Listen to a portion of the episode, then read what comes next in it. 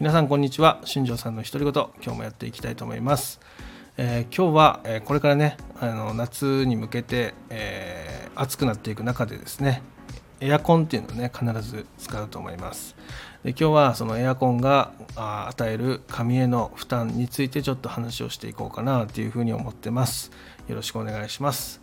えー、結論から申しますと、まあ、エアコンでね髪の毛が痛むとかねそういったことっていうのはねそこまで起きません、まあ、なので、えーと、普通にねあの生活していく中でエアコンを使っていって全然問題ないものなので、えー、クーラーもそうだしあとはその扇風機とかもそうですしあのバンバン使ってもらって大丈夫ですっていう話です、まあ、ただしですね、えー、外気温と、え内気温の差っていうのがね、え髪の毛にちょっとした、えーと負担っていうのをかけてしまいます。今日はそこについてちょっと話をしていこうかなっていうふうに思ってます。えー、どういうことかと申しますと,、えー、と基本的にはですねエアコンっていうのは室内の温度を下げるものなんですよね。やばいコントロールするというかで、まあ、そういったものなんですが、えー、と外っていうのはね日差しとかの影響で暑かったりあと雨の影響で湿気が強かったりとかすると思うんですがこの室内ではねそのエアコンがねその室内の温度だったり、まあ、そういう空気とかっていうのを調整しながらね、えー、過ごせるんですけども外っていうのはそういうのができません、ま、なので、えーと、その、えー、髪の毛肌とかがねその落ち着いた状態を安定した状態の時にですね外とかにバッて出た時にいきなり湿気とか温度とかっていうのが上がったりするのでそのギャップっていうのでですね髪の毛が広がったりとかですねうねったりすることがあります、まあ、なので今日はそこについてちょっと話をしていこうかなっていうふうに思ってます。えっ、ー、と髪の毛っていうのはねその、えー、湿度と温度とかねそういったものの影響で、えー、扱いやすくなったり扱いにくくなったりしていくんですけども、えー、と一番はその温度差が急激に出た時っていうのにそれが顕著に現れるっていうふうに言われてます、えー、例えば、えー、朝は晴れてたけどそのいきなり午後から雨が降ったりとかね逆に朝雨だったけど、えー、と昼からいきなりカラッと晴れたりとかね、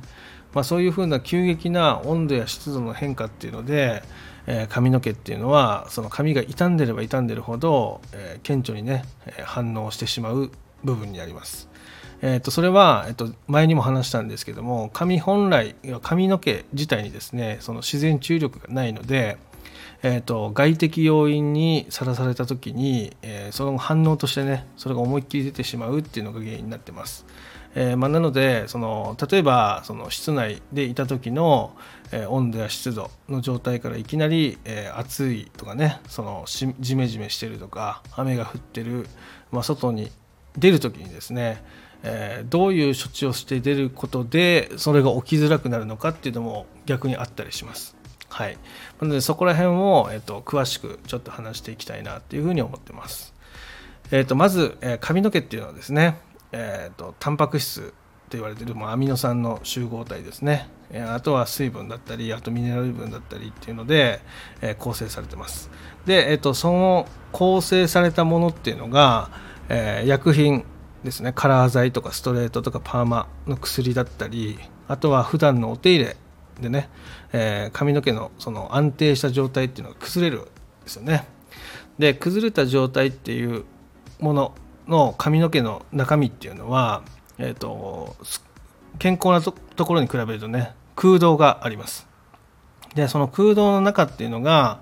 えーと、その内気温から外気温外に出た時に、えー、そこが影響して髪の毛がパサついたり広がったりしてくるっていうところですね。はい、なので、えーと、まずその穴が開いている状態要は髪の毛にダメージが出ている状態っていうので、えー、安定した湿度温度のところから外に出た時にそこに、えーと、湿気が入り髪が膨張するっていうことが起きたりあとは、えーと、髪の毛がね傷んでる状態で外に出た時にそれが、え、硬さに変わったりとかねしてしまうっていうことが起きます。でそれがね防ぐこととしてはその家から出る前にですねそこの、えっと、補修保湿っていうのを行って、えー、外に出ることで、えー、外外の外気のね湿度とか温度とかに触れた時に髪の毛が反応しづらくなるっていうことが起きます。なので夏場っていうのはですね非常にその家と外の温度差とかね湿度の差っていうのが出てくるので、えー、出かける前に髪の毛にそういう処置をして、